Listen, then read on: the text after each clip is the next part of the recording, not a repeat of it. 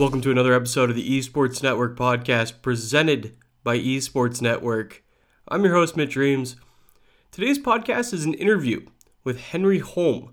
Holm is the CEO of Fandom Sports.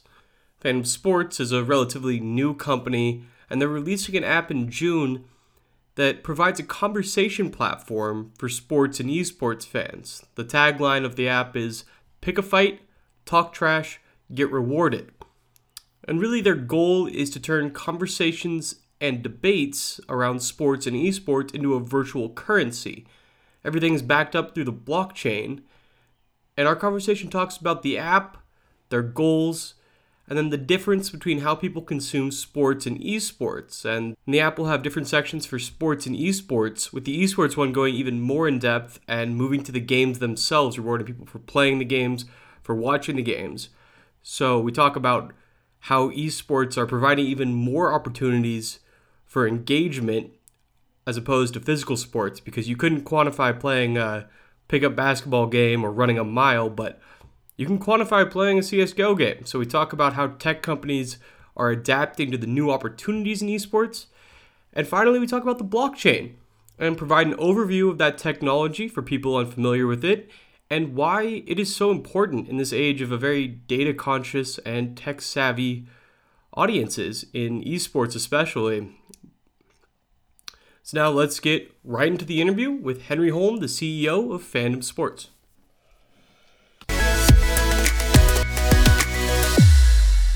Welcome back to the Esports Network podcast. Now I'm joined by Henry Holm. Holm is the CEO of Fandom Sports. It's a new app. I explained what the app does a little bit. Henry, thank you so much for joining me. Hey, thanks, Mitch. So, I explained a little bit about the app previously, but I wanted you to give me your elevator pitch for what this app is and what makes it unique. So, we built this app for sports and esports superfans. It's a really safe place for people to go and talk about things they like. It's all about play, predict, and get rewarded on a blockchain environment. Yes, when you say get rewarded, what what exactly does that mean? How does that process work on the app? So we have different options here. Uh, we will start with a very very simple use case in the beginning because once you give your phone number to us, you don't become the product. You're actually part of the community, community of 2 million people who really like the same thing. Take live sports as an example. Our app is going live on June. We're testing out on May 26th.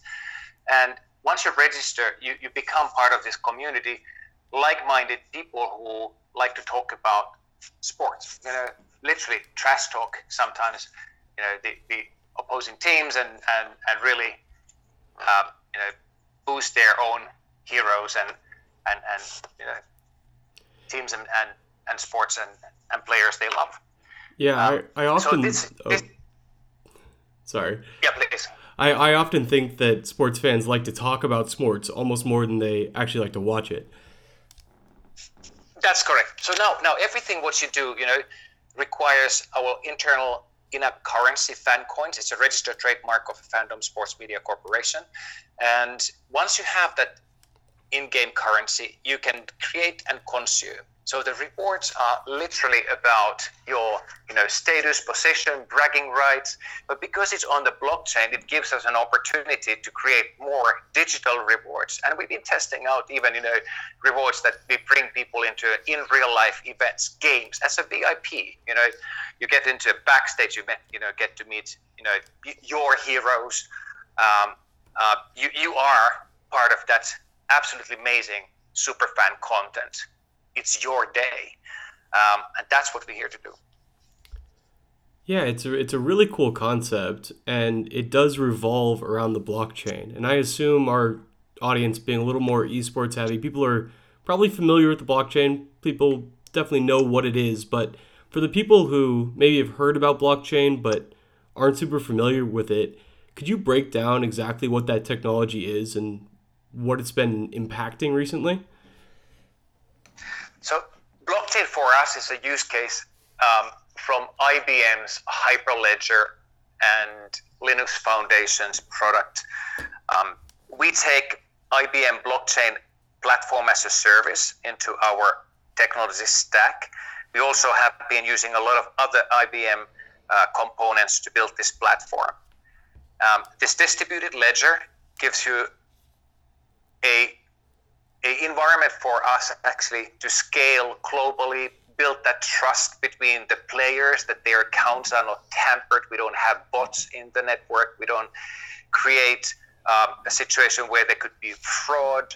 Every transaction is recorded. Uh, it's safe. Uh, it's trustworthy. And once you onboard the players to this environment, it's almost like their personal, you know, virtual currency bank account that they can trust that, you know, whatever is on that account is there, it's being earned, it's you know, it's, it's something that has a real value within the ecosystem. Yeah, and anytime you're dealing with a new virtual currency, unfortunately, we've had so many previous issues without blockchain integration of virtual currencies or security being mishandled or mismanaged. So the blockchain, I think, really helps set people's fears to ease as they come onto a new platform or new app.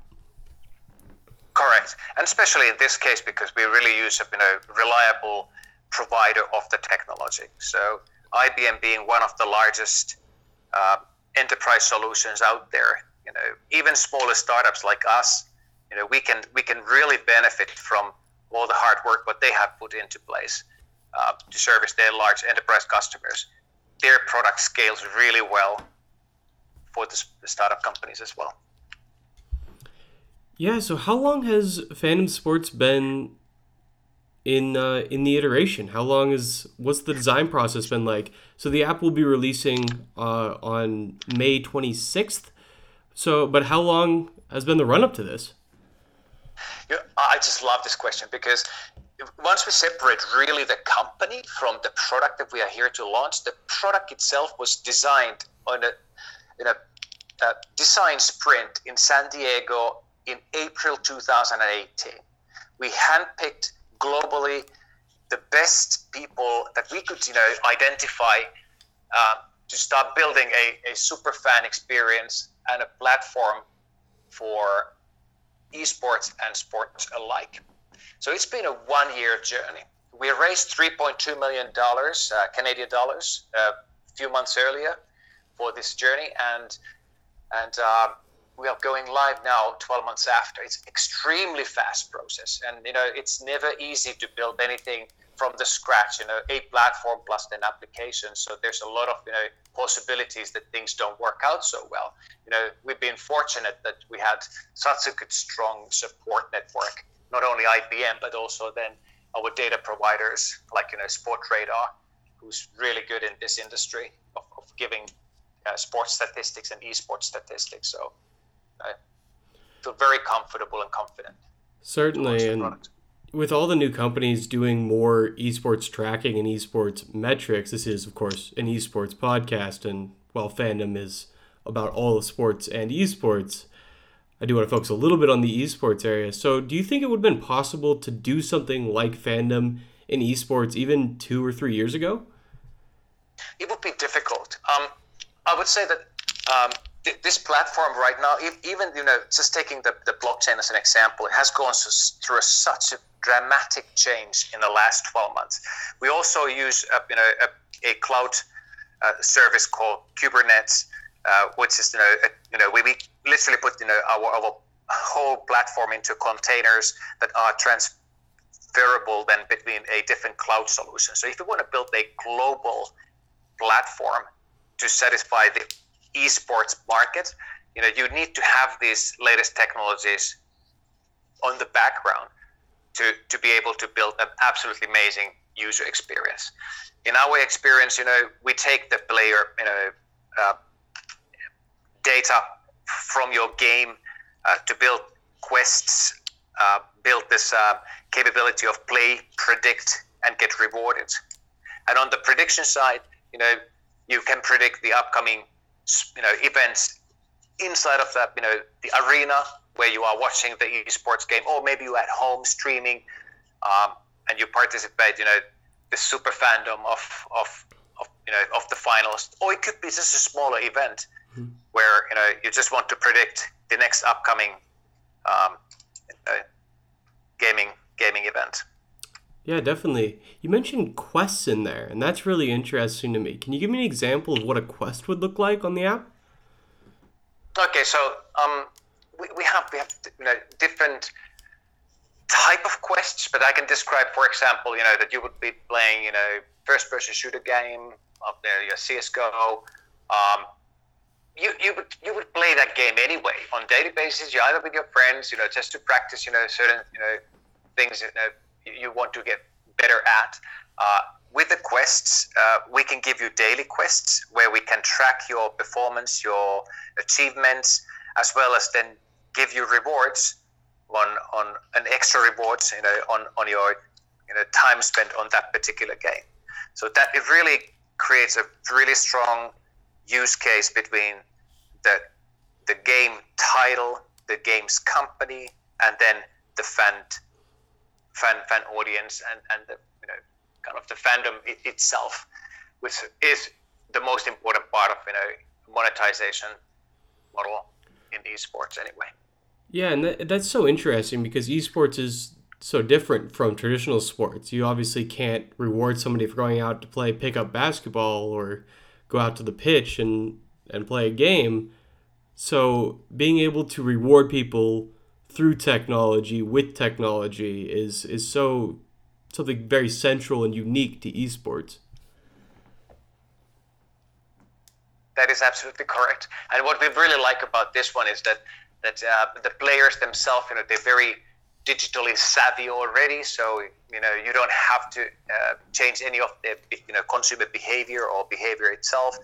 Uh, it's all about trust. Would you trust you know a a you know another company uh, to to take your player data? Uh, what's what's the upside? What's the downside? You know, how much more information you need to get out of your player data that you would say that well, you know, this is definitely worth for me to actually consent for the other company to take, um, and then display it back to me as my you know my scores. Also track my performance and everything else. So all this is possible uh, with the current technology. You know, open APIs. Some some APIs, of course, are already provided by third-party uh, service providers, and some are just open directly from the game. Yeah. So do you have to work with those different service providers to integrate uh, fan uh, to integrate the app into the the game launcher and how the game's played? Definitely, when we talk about you know uh, games like you know Faceit would be a good example. You know, mm. there's certain providers who are very close and they're very very trustworthy for for that. You know, same goes for the ESL. Um, so these these data um, is is being not only you know gathered, hosted, validated by by companies who's doing this as, as, as their business. So we can partner with them. You know, we can buy directly. You know, from from those companies those data points. But it doesn't always stop there. You know, there's always a possibility for you know integrating you know, player accounts directly to the backend server. Yeah, absolutely. So I believe I'm going to title this uh, esports and blockchain because I think blockchain is such an interesting thing. So I want to circle back to that technology a little bit more and go a little bit broad because you are an expert. I mean, you're the CEO of a company developing an app based on the blockchain. So I think it's fair to say you're at least pretty proficient in the in the technology.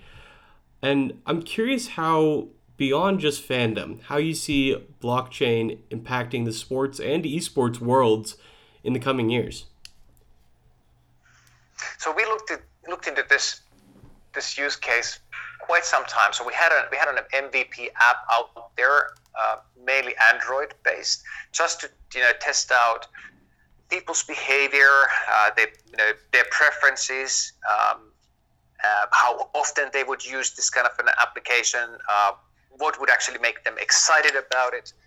And, and our conclusion is really that it's the all industries moving away from a very broadcast centric. Yes, it's it's important that you are part of the stream, that you you are consuming, you know, what has been given to you, you know, that you are looking at the game, you, you hear the commentators, you know, you enjoy that.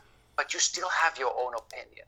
You still have your own social craft that you want to influence, and way beyond that, you know, there are people who are interested about your opinion, and and what are the outlets, you know, today? There, there is no really one single destination. There's several different outlets, of course, you know, where you can you know have these conversations and discussions. But can you take a technology like a blockchain and then build a reward system around it? Not on a current platforms, and that's what we we identified as a, a really big gap in the marketplace that that you are rewarded on your actions. Content consumption content creation um, your you know activities. Now we talk about these transactional activities. So hey let's forecast you know what's going to happen in the next 10 seconds in the game. You know who's going to die? Or you know is the bomb going to be you know, diffused um, so that's one way those often go very much into you know, uh, esports betting. We use a very similar kind of a technology, if not even the, the same uh, technology point of view, understanding the content and and and the, uh, the, the players and the player relationships. Um, but this is not about you know, betting or or gambling. This is all about kind of social interaction and social content creation with the same data sets and parameters. Now, blockchain itself, you know, often in a use case of you know building uh, a trust between parties who don't know each other, you know, as a one use case. This is a very relevant use case for us as well. You know, the players they don't know each other. Uh, maybe the brand who participates do not know, you know, all the you know transacting parties, and they don't have to because everything has been smart contracted into a you know an agreement how the you know the, the transaction will go under the certain circumstances. So this trust is, is really important piece of you know of, of the uh, the business model. Yeah, it's definitely something more people are becoming aware of as the world in general becomes more tech savvy.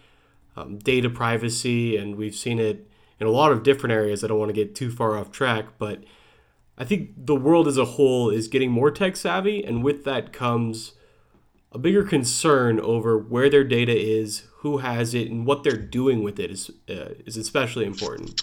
So having the trust yes. that your data is contained within the blockchain and it is um, made anonymous, basically, and impossible to really track and place back to you is, is just so important in this now more tech savvy world this is really important point what you're actually pointing out. So so once once we were looking into this in 18 months time frame, you know, before we, we, we down, okay, this is going to be our product concept. Um, we, we we really understood that you know that more data you collect is not necessarily more benefit for you. You know, it's actually more burden. So we don't we don't collect the, the player data in a way that we would productize these people. These people are actually part of the community. They are who actually make that community. They own, there are certain rules within the community, how they interact and behave. You know, esports is a very non-toxic environment. This is very mm-hmm. important for us, you know, that you don't bring that toxicity you know, into this community. And and um, we, we, we don't productize people. We only thing what we do is actually their phone ID and uh, phone number creates a, a blockchain wallet and account into the IBM Hyperledger uh, uh, platform, which is then theirs to keep. They can delete it. They, you know, we, we don't take any other information from these people. Uh, we don't track their whereabouts, what other things they do. That's not our interest. Our interest is purely their passion to their sports, their game, their teams, the events. That moment when that passion is at its peak is the peak moment for us then to monetize that opportunity. And sometimes it becomes a two way street. There might be even a revenue share model where the content creator who put that most interesting and engaging content out there gets a virtual currency revenue share from the wealth and economic value created. So that's what blockchain gives you know, uh, on the background as a very diverse secured business model.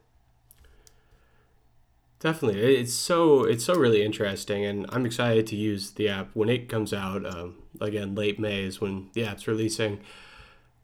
You mentioned in there toxicity, and policing toxicity has been a really big topic in esports, uh, especially recently. I mean, Twitch chat, known for its toxicity, Twitter, just the social media platforms.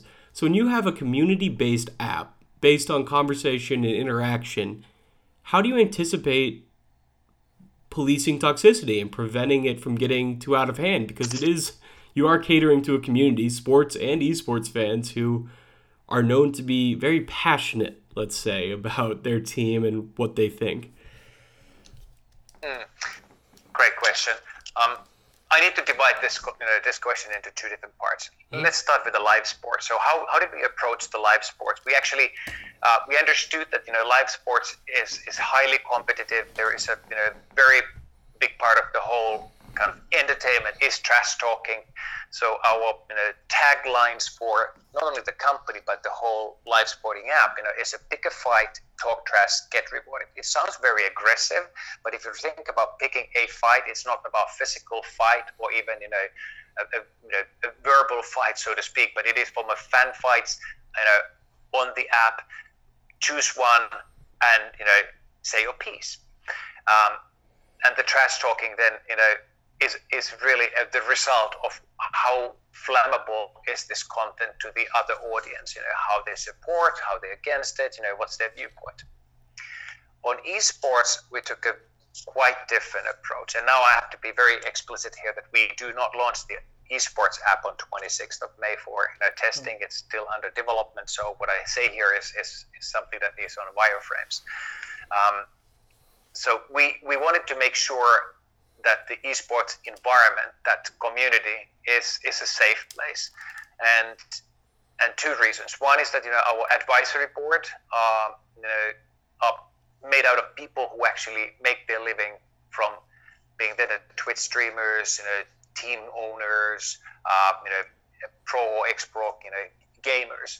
So so they understand what possible downside there could be if, if this environment is not built in a, in a ground up on a certain certain rules and premise. So it's not only that the, the community themselves would be governing this, but we also you know have you know technology to support us. You know, being that then certain words used, certain type of video material you know exposed. So having that you know AI technology, you know, machine learning technology, either from a word point of view or then, then you know, picture analysis or video analysis point of view, keeps that environment safe. Yeah, that's really interesting. So, just for clarification, you said the esports app is or esports side of the app is still in development. When? What's the timetable that on that correct. one? Oh, uh, as a public company, we have not announced that time. Yes. Oh, no. yeah, of course, of course. Um, that's interesting. Yeah, and I imagine, like we talked about earlier, the more tech heavy side of the esports side of the app makes it different than the traditional physical sports side. So there are a lot of different aspects going into that esports side compared to the I guess the flagship, the traditional sports side of the app, which is releasing later this month. Correct. That's correct. That is correct. And if, if and if you think about it, you know, even the audience is you know overlapping. So people who are extremely passionate about you know esports and follow esports and play games, you know, they still follow sports as well. There's you know one third of the audience overlap, but their behavior changes quite a bit when they shift over from live sports to esports or vice versa. So why do you think that is? Well, I think it's the nature of nature of the you know of of the uh, of of of the content as you know the sports you follow and you know the, the teams you know everything else. Uh, how often you know when you follow you know let's say you know football you're, you're extremely passionate about football yeah you can you can practice football you may be a football player but are you to the level of of those um, you know your your fan you know who you are you know um, fan fan of. And and would you be able to do you know similar kind of practice rounds you know that they can? On esports you can. You actually play the same games. You are in the same scenes you know you you play the same roles. Um, so, so your experience is quite different. It's really experience, not necessarily knowledge that has been gained by reading or watching. Um, and, yeah. and, and, that changes the context quite a bit. It definitely and that does. excites us because because if you think about like is there a global sport? Yeah, many people say that. Yeah, of course. Yeah, like take a soccer. You know, yeah. Yeah, it's the Followed closest by, thing. You know, hundreds of millions. Yeah, hundreds of millions of people. But is it global?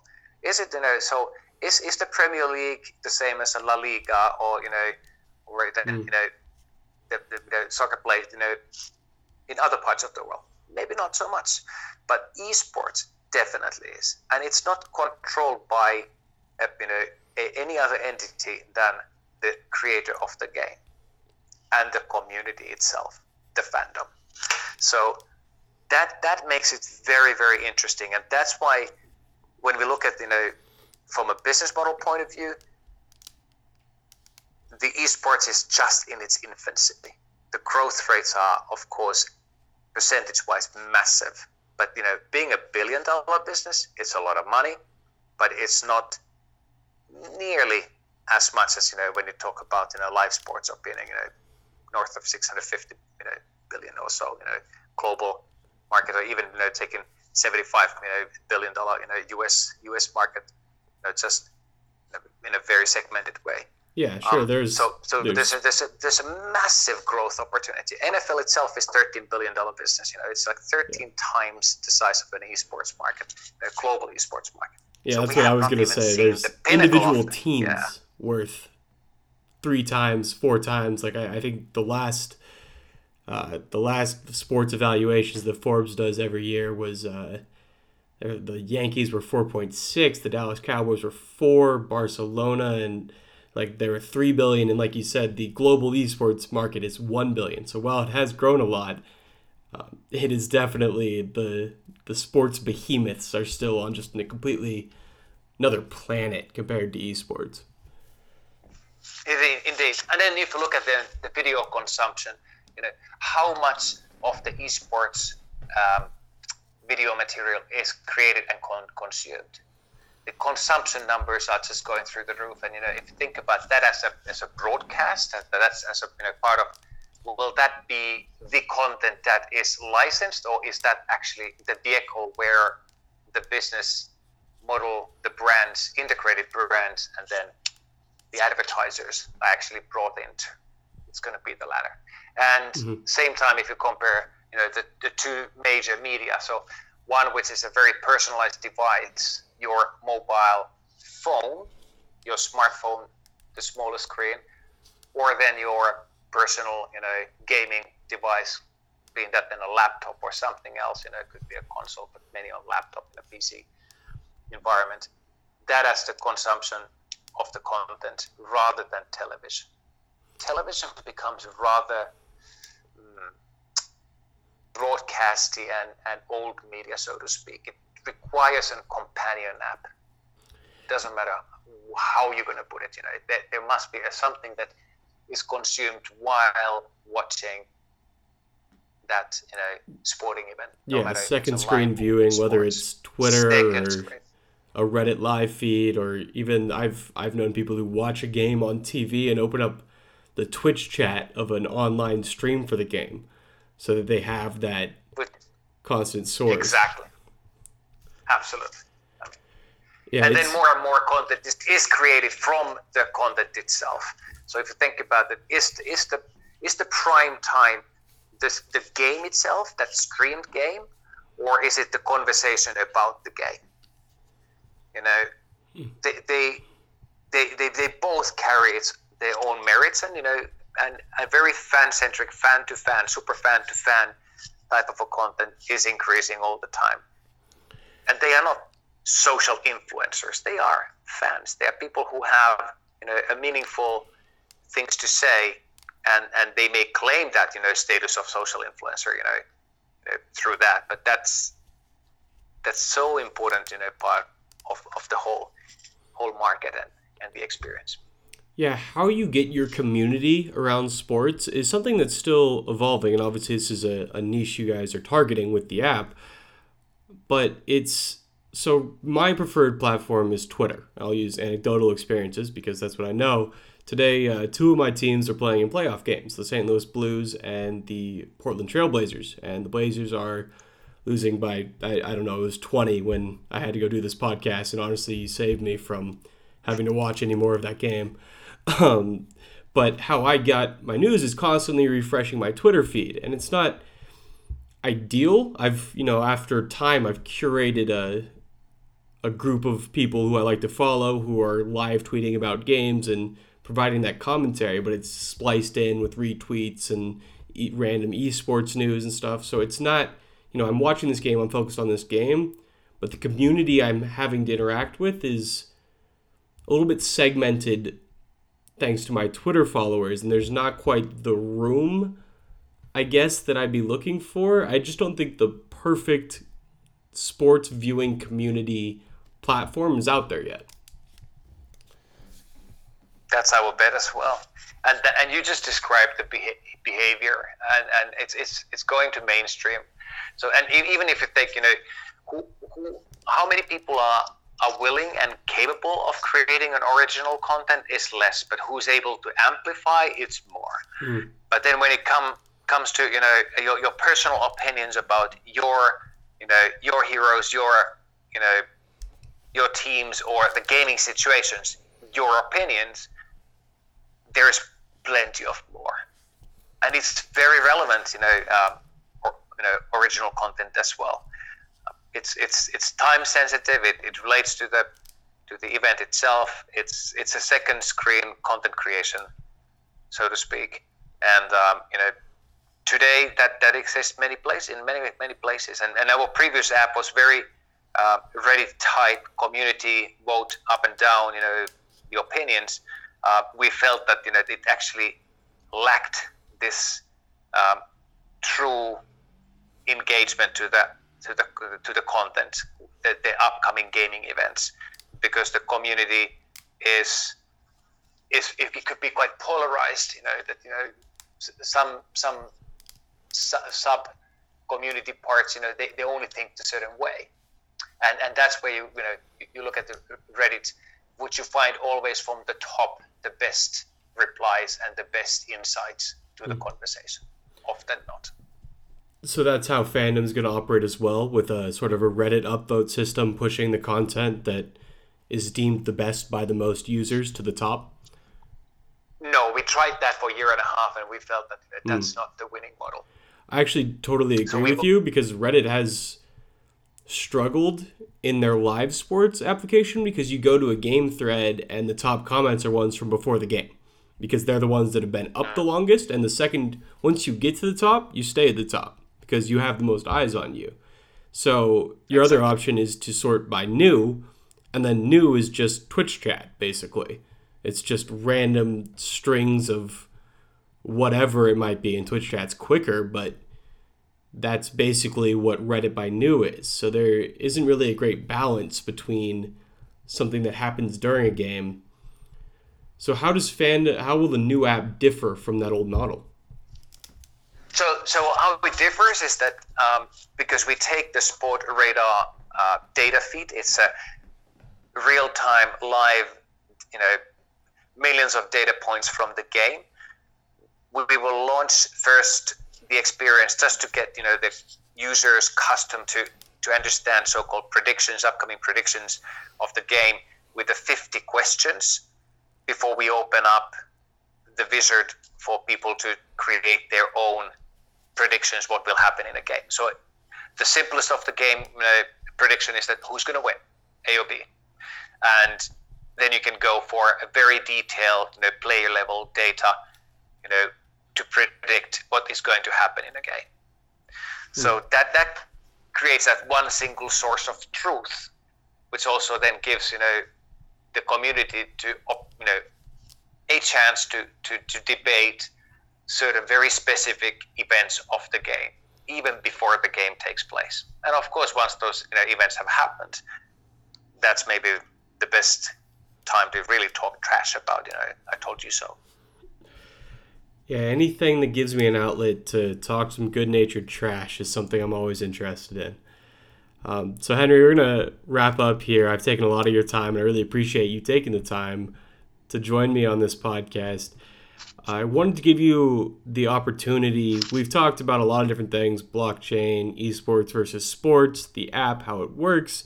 Um, but if there's anything I didn't ask you about or that didn't come up in our conversation, um, want to give you the, the opportunity to, to have a closing word, I guess. Okay, thank you. Um, I really enjoyed this one. Very unique opportunity. Thanks. Um, thank you for all the listeners. Uh, check out the Fandom Sports app uh, for live sports. Uh, it's going to be distributed through iOS and, and Android stores in June. Uh, join the beta testing uh, and uh, let's make this a success. Thank you. Awesome, thank you. And we will update you to the listeners. We will update you when the esports one, uh, Henry, if you could just let me know when that is something that you have a release date for and I'll be sure to do an update because obviously we do have a very esports focused audience, so I'm sure they'll be interested in when that aspect of the platform is coming out. Thank you. Awesome. Well, thank you so much. I really appreciate you coming on the podcast. Uh, have a great rest of your day. It's what 10 a.m. over in Bangkok right now. It's closing to midday. Closing to midday. Midday. Okay, yeah, it's 10 p.m. for me. So we are on completely different schedules. Right. I'm wrapping up my day. You're just getting yours started. But thank you so much for joining me on this podcast. Really appreciate the conversation. Thanks. Bye bye. Thanks. Bye. So that was Henry Holm, the CEO of Fandom Sports. I think we mentioned enough times when the app comes out. It's late May, and that is for traditional sports only. And I'll be completely honest with you, I didn't know that going into the the conversation, but it does make sense considering they're doing these different aspects of the esports app, which is bringing in playing games, interacting with games that happen tech based. Obviously, that isn't something you can do in traditional sports. So, a little bit of a disconnect there of what is coming out later this month, but we will update you when the Fandom Sports app extends to esports. It'll probably be in 2019, but again, if you mentioned he mentioned earlier, this started in April of 2018. So they're working very quickly but they might have put a more of a focus on traditional sports immediately to get it to market and then esports will be something they develop afterwards. So not sure when that releases but i hope you enjoyed the conversation learning about blockchain and how it's going to it's going to be a really important technology in this tech savvy world in the esports world and it's it's important to know a little bit about it. So i encourage you to to read up on blockchain a little bit and the one last closing remark I had is if you remember on a couple podcasts ago, I mentioned that there was a Nielsen podcast coming out where I talked to their general manager of esports over at Nielsen Ratings. Well, my computer died. It got water damage and it totally broke and it's salvageable, but I have been fiddling with it and opening it up and trying to remove corrosion and seeing if it works and it turns on and I've made progress on it, but the computer is still in an interesting place, and that is where the Nielsen podcast, which was recorded about a week ago, I think, week and a half ago, is still at. And that podcast is actually relevant to some of the things we talked about here because what we talked about on that podcast is how measuring esports viewers, so traditional sports measured through linear, which is what Nielsen does better than anybody else in the American media field, is they measure linear TV viewers. So they measure how many people are watching the NBA playoffs, the NHL playoffs, the Super Bowl. It's what they do.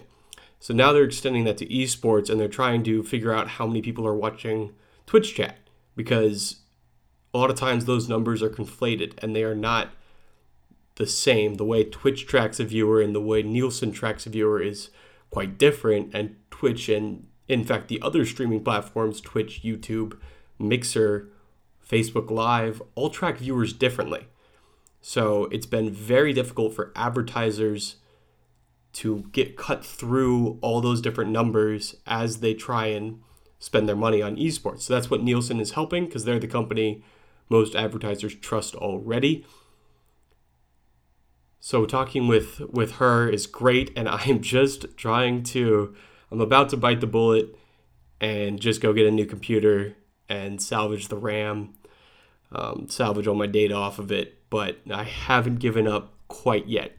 So if you're wondering where that Nielsen podcast is, it is sitting on my brick of a computer right now. Um, but hopefully there will be an update for that this week. Other than that, a couple other things coming up this week. Tomorrow, talking to Matt Edelman. He is the SVP of Super League Gaming. They're a company who's done a lot of big name partnerships, Top Golf, uh, other partnerships. There's there we'll talk about a lot of those different partnerships with Matt. What they're basically trying to do is be the little league of esports. So they're hosting a bunch of amateur events in a variety of different cities. They just added Street Fighter 5, which I thought was a really interesting choice for somebody who's focusing on Little League to add probably the most graphically violent game in the esports world. So I'm excited to talk to Matt a little bit about that and how they settled on Street Fighter 5 for a company that is aiming like right now they host events in Minecraft and League of Legends. And the Minecraft one skews a bit younger, as you might expect, and the League of Legends one a bit older. Um, so it'll be interesting to see how Street Fighter fits into that and really what SLG is trying to be in esports, which is really the little league of gaming, as Matt has described to me previously. So that conversation will be coming up tomorrow. The well, yeah, tomorrow because this podcast is going to go up on May 8th and then that podcast will be going up on May 9th. It's currently May 7th. And they'll be going up a day after the conversation. So May 9th, Matt Edelman. And then May 10th, we got three podcasts for you this week. We're catching up because we fell behind the computer breaking. That last one is the architecture firm who is designing an esports stadium for Team Vital- Vitality in the center of Paris. So we're going to be talking about what goes into designing an physical esports space, especially in a hub like Paris. So I'm going to be talking a little bit about fr- the French esports scene, how Team Vitality fits into that, and what their their goal is to make Vitality a leader in in French esports. And there's a couple other organizations out there, PSG esports being a big one. They have a facility in Paris Saint Germain in the football facilities, they have an esports section. So it'll be really interesting to talk about what goes into designing an esports facility, what they're trying to do, and you know what the future of Team Vitality looks like. But anyways, this was an interview with Henry Holm, the CEO of Fandom Sports, on the Esports Network podcast presented by Esports Network. I'm Mitch Reames. Thank you so much for listening. Uh, give me some feedback. Please remember to rate and subscribe if you enjoyed the podcast. We're relatively new, and all those little clicks of the mouse help us more than you could imagine.